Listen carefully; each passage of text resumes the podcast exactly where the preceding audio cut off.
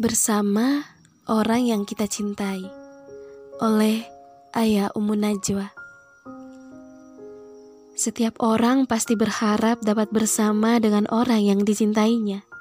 Jika hal itu dapat terwujud, maka itu adalah anugerah yang tak terhingga dan pastinya kebahagiaan yang akan dirasa.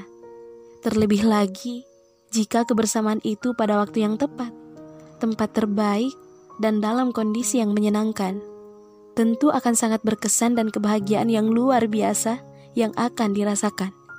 Semua itu hanya tersedia di dalam surga.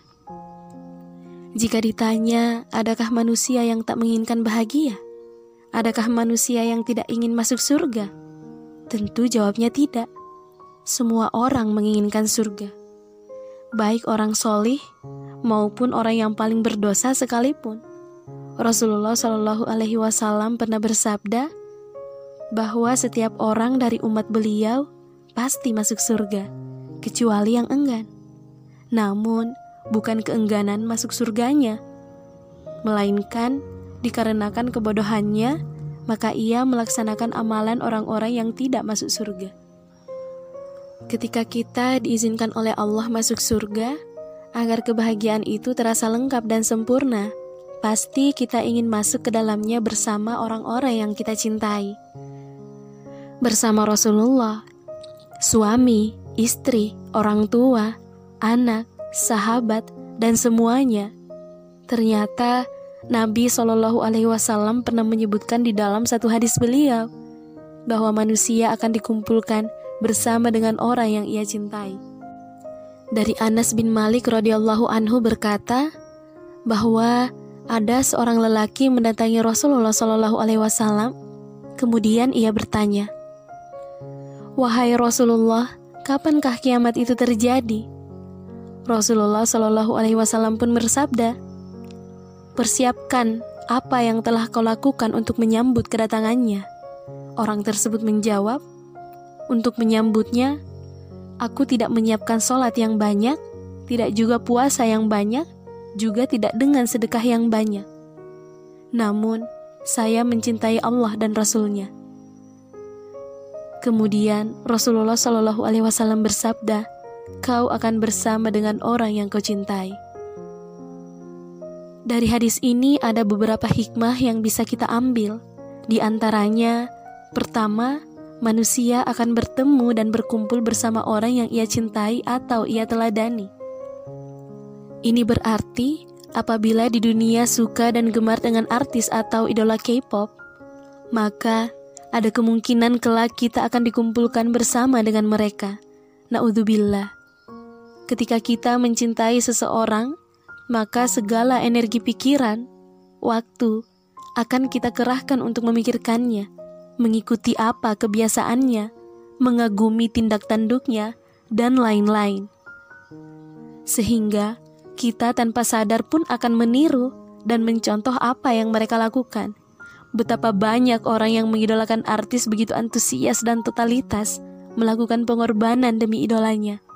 Menghafal lagu atau filmnya, hafal agendanya, bahkan rela mengantri tiket, atau bahkan rela mengikuti ke mana pun idolanya pergi, dan semua ini demi cinta.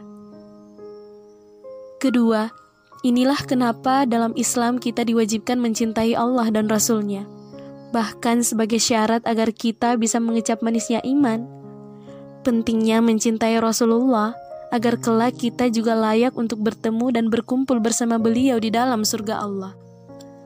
Bukti cinta adalah taat. Maka bagi kita yang mengaku mencintai Allah dan Rasul-Nya, yang pasti menginginkan surga, tentu yang kita lakukan adalah taat dan tunduk kepada pemilik surga, yaitu dengan mempelajari risalahnya, menaati dan meneladani utusannya, tentunya ikut memperjuangkan agamanya. Ketiga, tak kalah pentingnya adalah mencintai orang-orang yang soli, karena surga adalah tempat kembali bagi mereka yang taat, sehingga jika kita tidak bersama mereka, maka tentu akan sulit mencapai surga Sebab salah satu cara agar kita bisa berkumpul di tempat terbaik bersama dengan orang-orang pilihan dan bersabar membersamai mereka, maka kita juga harus mencintai mereka. Mendidik anak-anak kita agar solih seperti mereka, membangun keluarga yang senantiasa dekat dengan Allah, juga memperbanyak sahabat dalam ketaatan. Keempat, hari kiamat adalah perkara besar, namun hal yang lebih besar adalah apa yang harus kita persiapkan untuk menghadapinya. Salah satu cara kita untuk persiapkan pertemuan akbar itu adalah dengan mencari syafaat sebanyak-banyaknya. Keempat, hari kiamat adalah perkara besar. Namun, hal yang lebih besar adalah apa yang harus kita persiapkan untuk menghadapinya. Salah satu cara kita untuk mempersiapkan pertemuan akbar itu adalah dengan mencari syafaat sebanyak-banyaknya. Selain menaati Rasulullah dan berharap agar mendapat syafaat beliau, juga kita mencari syafaat-syafaat lain. Di antaranya adalah teman yang soli, anak yang soli, perbanyak bergaul dengan Al-Quran, dan sebagainya.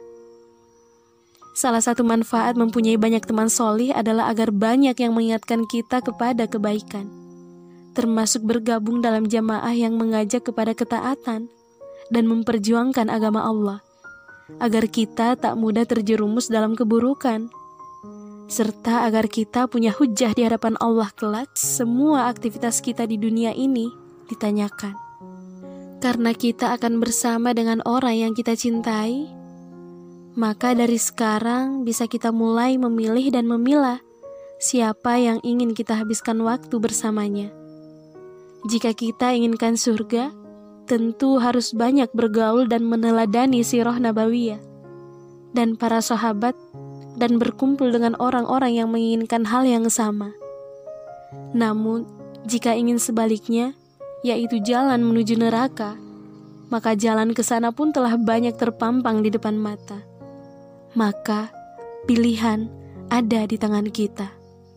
Wallahu a'lam bisawab.